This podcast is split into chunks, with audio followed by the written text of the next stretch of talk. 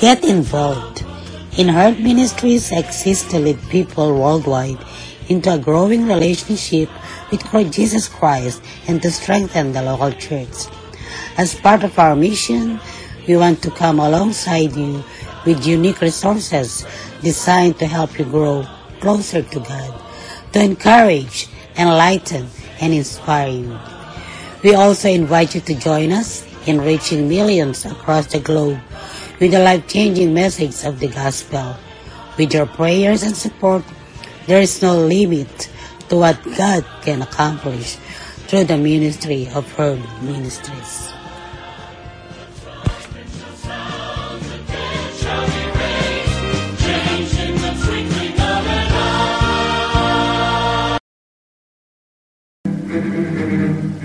Herd Ministries Podcast Radio.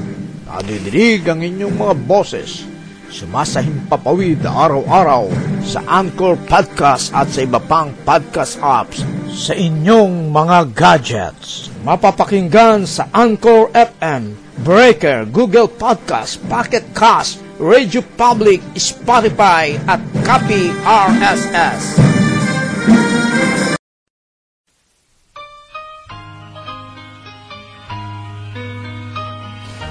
Morning to everyone. This is your kababayan, Kuya Roland in Herd Ministries Podcast Radio. Wishing all the best that you are in good health condition. Those who are here in America and around the world, free from sufferings and enjoying your life, living in a perfect world from God. Maligayang pakikinig sa inyong lahat, maging saan man panig ng mundo kayo, naroroon ang paggabay nawa ng Diyos ay palaging sumainyo. Sino ang lalapitan mo? yung uh, tinanggap na mga prayer request ngayon at tayo po ay naniniwala na prayer is powerful and effective. Nakakalungkot po ang mga pangyayari lalo na po sa Pilipinas sapagkat napakadami ang naapektuhan ng COVID-19 virus. Isa po dito ay ang ah, anak ng ating kasamahang ah, manggagawa ng Panginoon, ang ah, si Pastor Henry Vicente at si ah, Diakon ah, Pastora din, si Resi del Rosario Vicente na meron po silang kaisa-isang anak na lalaki at ang anak na ito ay kapapasa lamang sa Board Pharmacy bilang isang registered no, ah, pharmacist. At siya po ay naapektuhan ng COVID-19. Siya po ay namatay. Kaya po isama natin sa panalangin ang kalagayan ni Pastor Henry at ang kanyang misis at ang kanyang buong pamilya, mga kamag-anak na nagdadalamhati sa panahon na ito. Kaya maniwala tayo na ang Diyos ay mayroon pang magandang plano sa buhay natin. Sa buhay ninyo, Pastor Henry, at alam kong hindi madaling tanggapin ang sitwasyon na ito. Kaya at ang atin lamang pong masasabi ay hindi pa ho tapos ang buhay. Bagamat ah, hindi natin kayang sagutin ang katanungan na yan kung bakit ang inyong anak na nag-iisa ay siya pa ang ah, nauna na sa piling ng Panginoon. Kaya Pastor Henry at uh, Resi, nawa ay ang paggabay ng Diyos ang inyong maranasan sa panahon ng kalungkutan na ito. Gayon din ang ah, sama natin sa panalangin ang anak ni Diaconisa Cleo Habate Javier. Ah, siya po ay ah, napangasawa ng aking kamag-anak na si Resi Javier. At dumating sa aming ah, kaalaman ang kanyang anak na si Rome. Ay, ito po'y bata rin po, ah, mga 30 years old. Ah, tinamaan din po ng COVID at ngayon ay nakaratay sa pagamutan at ang ah, kritikal ang sitwasyon. Kaya isama natin sa panalangin, alam natin na ang Diyos ay mayroong magagawa lalo na sa panahon ng ganitong kalagayan ng ating buhay. Manampalataya lang tayo sa Diyos. Ang Diyos ay maraming paraan. Gagamitin ng mga anak na magtulong-tulong manalangin at magbigay ng anumang magagawa sa financial upang ito ay magkaroon ng gamiting instrumento ng Diyos. Ang mga gamot, ang mga doktor, mga nurse para sa kagalingan. Ah, sama rin natin sa panalangin ang ah, pakikiisang ah, ah, damdamin ng pakikiramay sa pagpanaw ng kapatid ni Uncle Sam, Sammy Santos na ang kanyang kapatid ay nagkasakit at ito po ay nadala rin sa ospital at subalit kinuha na ng ating Panginoon si Brother Peter Santos. At ah, ito po ay pangatlo na sa kanilang mga magkakapatid na pumanaw sa loob lamang ng isang taon. Kaya sama natin sa panalangin si Brother Sammy Santos at naway ang kaaliwan ng Diyos at ang pagtanggap sa ganitong mga pangyari sa buhay ay bigyan kayo ng wisdom ng Panginoon, bigyan ng pangunawa sa mga bagay na ito na hindi natin kayang paliwanagan. Ang paggabay nawa ng Diyos ang palaging sumainyo, Kuya Sam. Rin po natin sa panalangin ang aking kapatid na si Telma Javier ah, Adriatico. Siya po ay merong konting karamdaman, inuubo, sinisipon. Siya po ay nakatira sa Plaridel. Sama natin sa panalangin, ang kagalingan ng Diyos ay madil- mabilis na dumating sa kanya sapagkat alam niyo po, yung mga ganitong sipon ubo eh nakakatakot sapagkat ah, oras na ito ay dalin mo sa doktor o sa ospital ay eh, isuswab test ka agad sapagkat ang number one suspect ito ay COVID. Kaya ganun din ang aking kapatid na si Kuya Totoy Feliciano Javier na mayroon ding ubo at naway ah, kagalingan ng Diyos mga kapatid ay konting ingat po tayo. Huwag po kayong lalabas muna sa inyong bahay at uh, uh, susuplayan na lang namin kayo ng pagkain upang kayo ay uh, huwag mahawa ng COVID sapagkat nakakalungkot. Gayun din ang aming kapitbahay na si uh, Lito Hoson ay pumanaw dahil din sa COVID kaya nakikiramay po ang ang, ang uh, himpilang ito ang uh, Herd Ministries Podcast Radio sa inyong tahanan sa tahanan ni Kuya Lito Hoson na sila po ay nangungulila sa pagpanaw ng kanilang mahal sa buhay.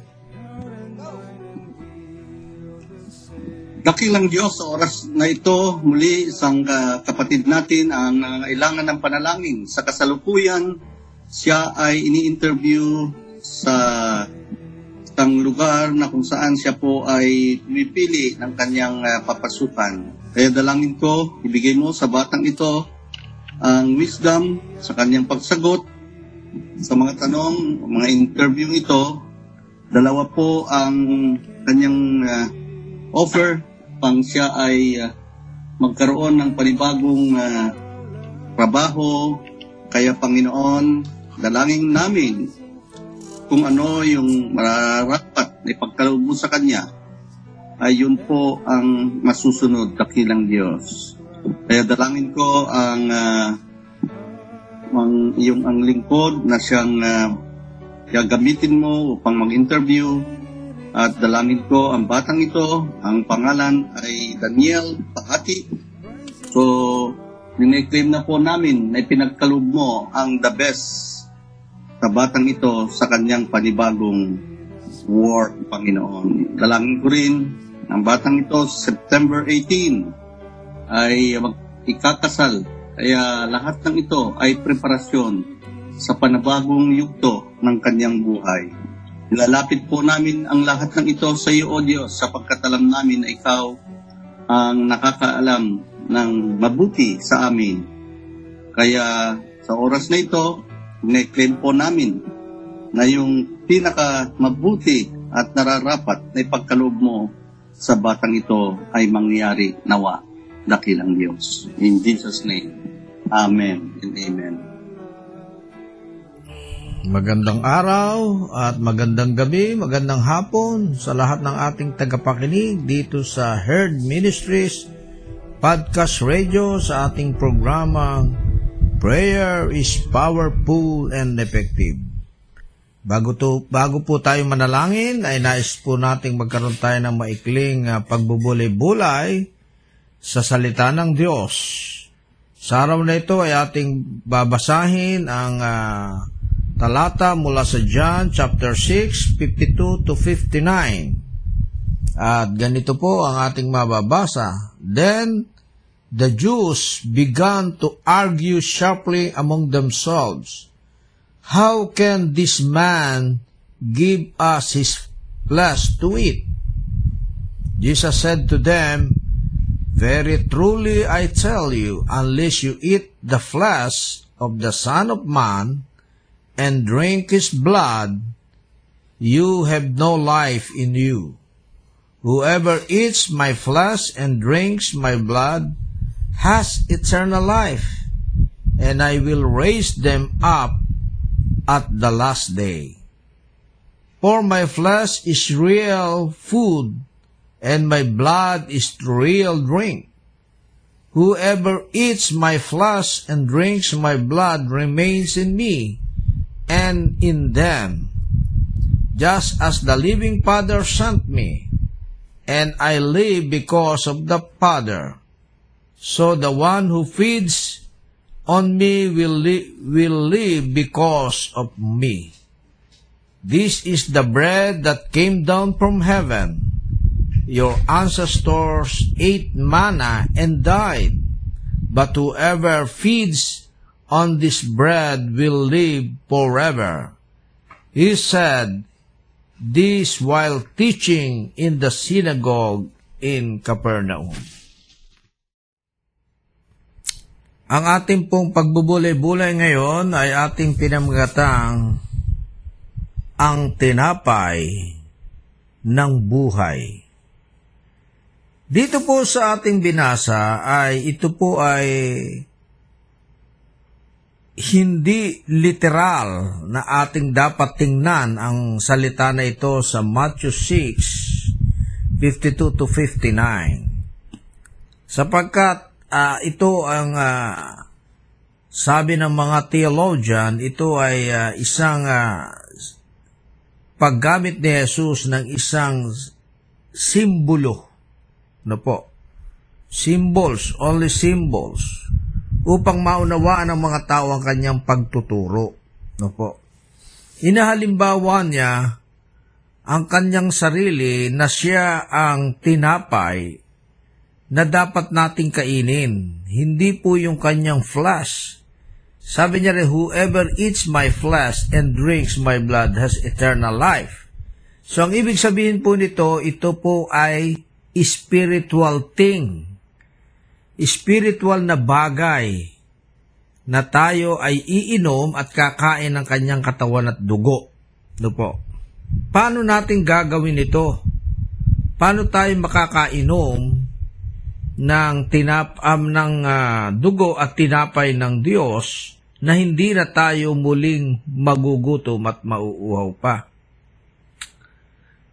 Sa spiritual na bagay ay binabanggit dito na kung hindi kayo makakakain ito at hindi kayo makakainom, hindi kayo magkakaroon ng kaligtasan ng eternal life. So paano tayo magkakaroon nito? Una, kinakailangan po tayo ay magkaroon ng pagpapasya na tayo ay lumapit sa Kanya. Ito ang sinasabi nito, ito yung, siya yung tinapay ng buhay, kailangan natin makuha natin yung tinapay ng buhay sa paraan ng tayo po ay lalapit sa Kanya. So, sa, paarang, sa paanong paraan tayo po lalapit? Lalapit tayo una sa paraan ng pagkilala.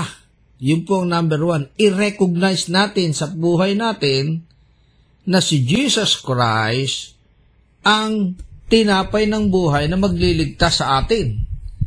Number one po yun, i-recognize mo. Halimbawa po, katulad ngayon, na pandemic, lahat ng tao, maraming taong nagkakasakit. At paano ka makakaalis, makakaroon ng kagalingan at hindi ka tatamaan ng sakit?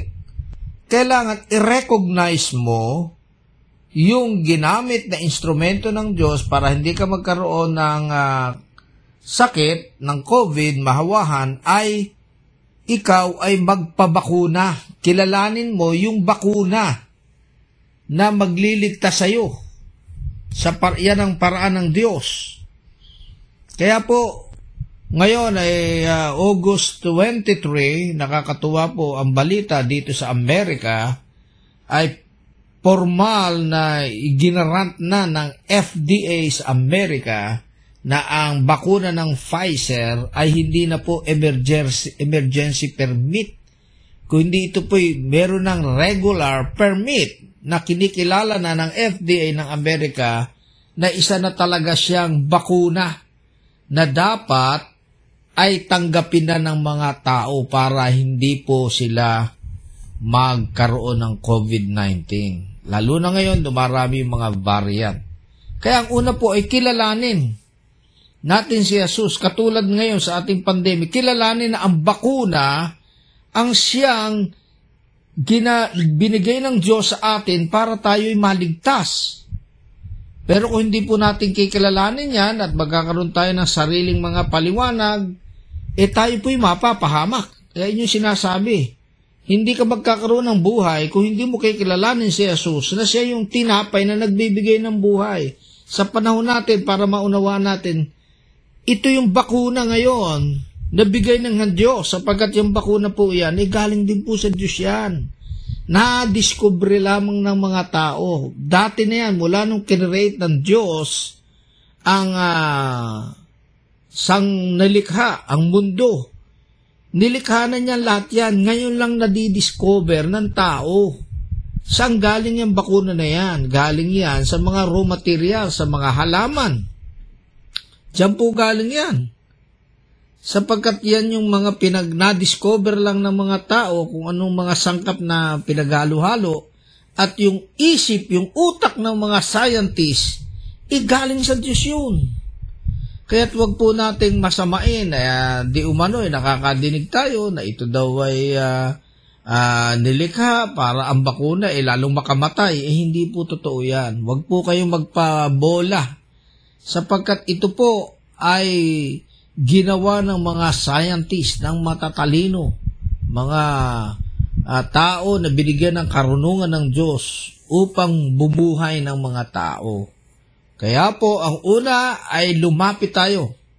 Ikalawa, paano tayo lalapit sa Diyos? Sa paraan ng ating pagsisisi.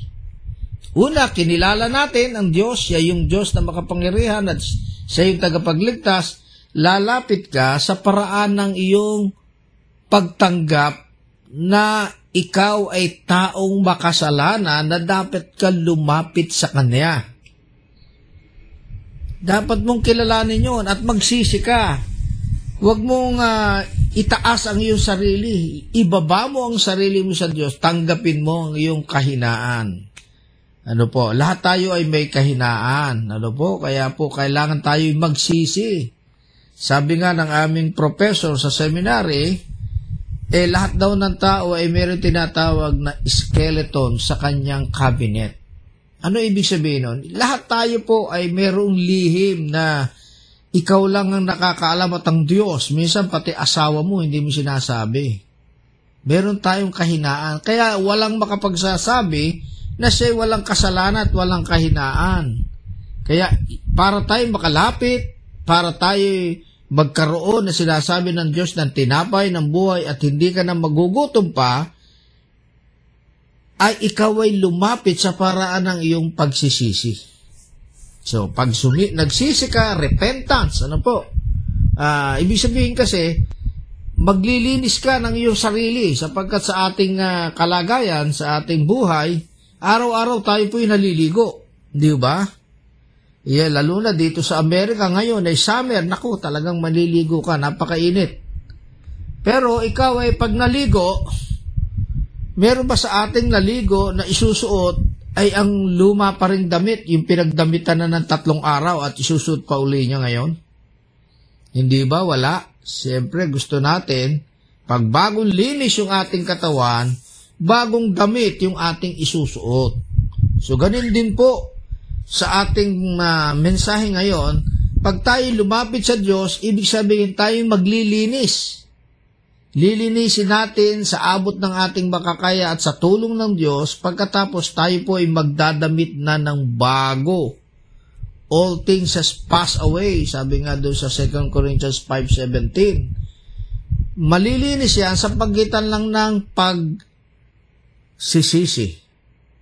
Ikatlo, para tayo ay uh, magkaroon ng hindi na tayo magugutom, ay tanggapin natin na si Jesus ay He is once and for all. Siya na po yung ibinigay sa atin na sapat na at wala nang iba, wala ka nang hahanapin pa. Ano po?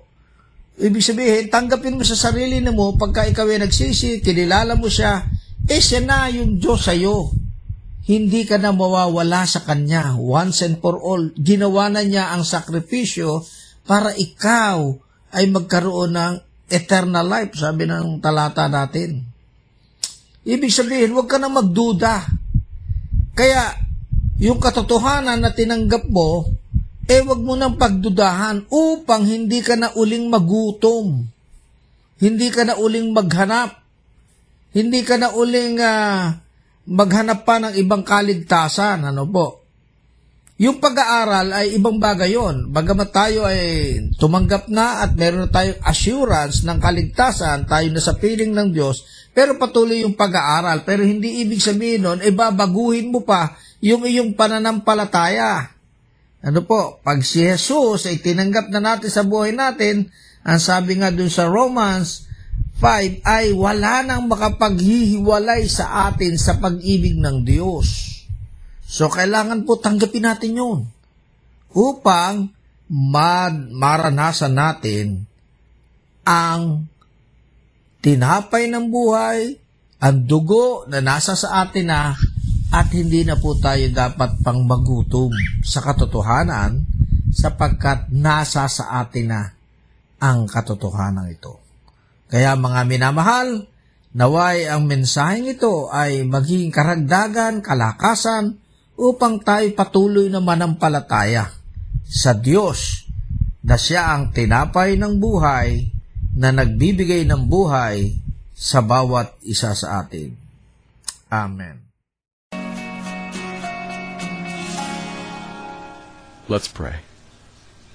Father, may the waves of your love crash over us, producing a torrent that streams to others through us. In Jesus' name we pray. Amen.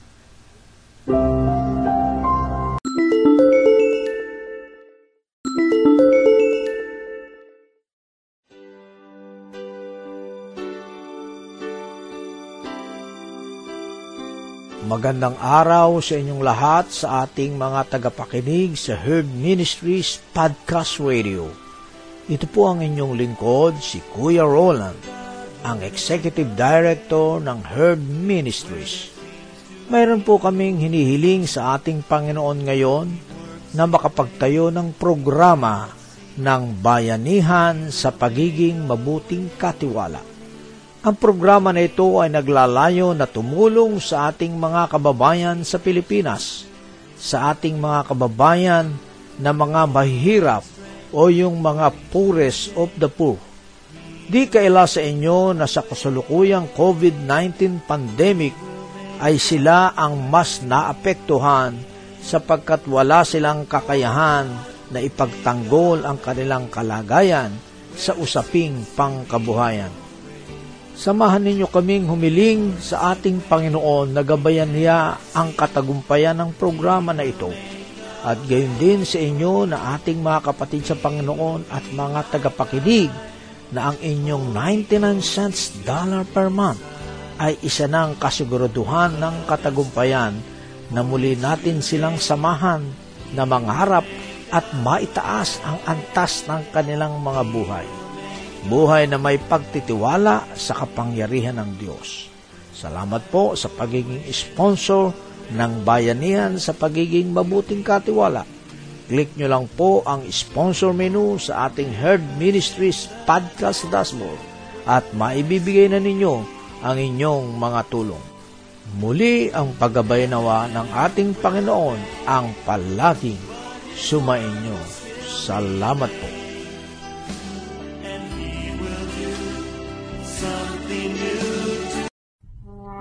Maraming salamat sa inyong pakikinig sa Herd Ministries Podcast Radio.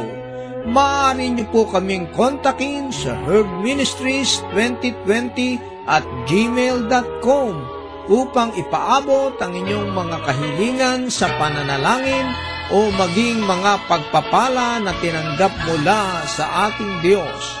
Ang pagpapala nawa ng Diyos ay palaging sumainyo. Salamat po. Bawat sandali ng buhay ko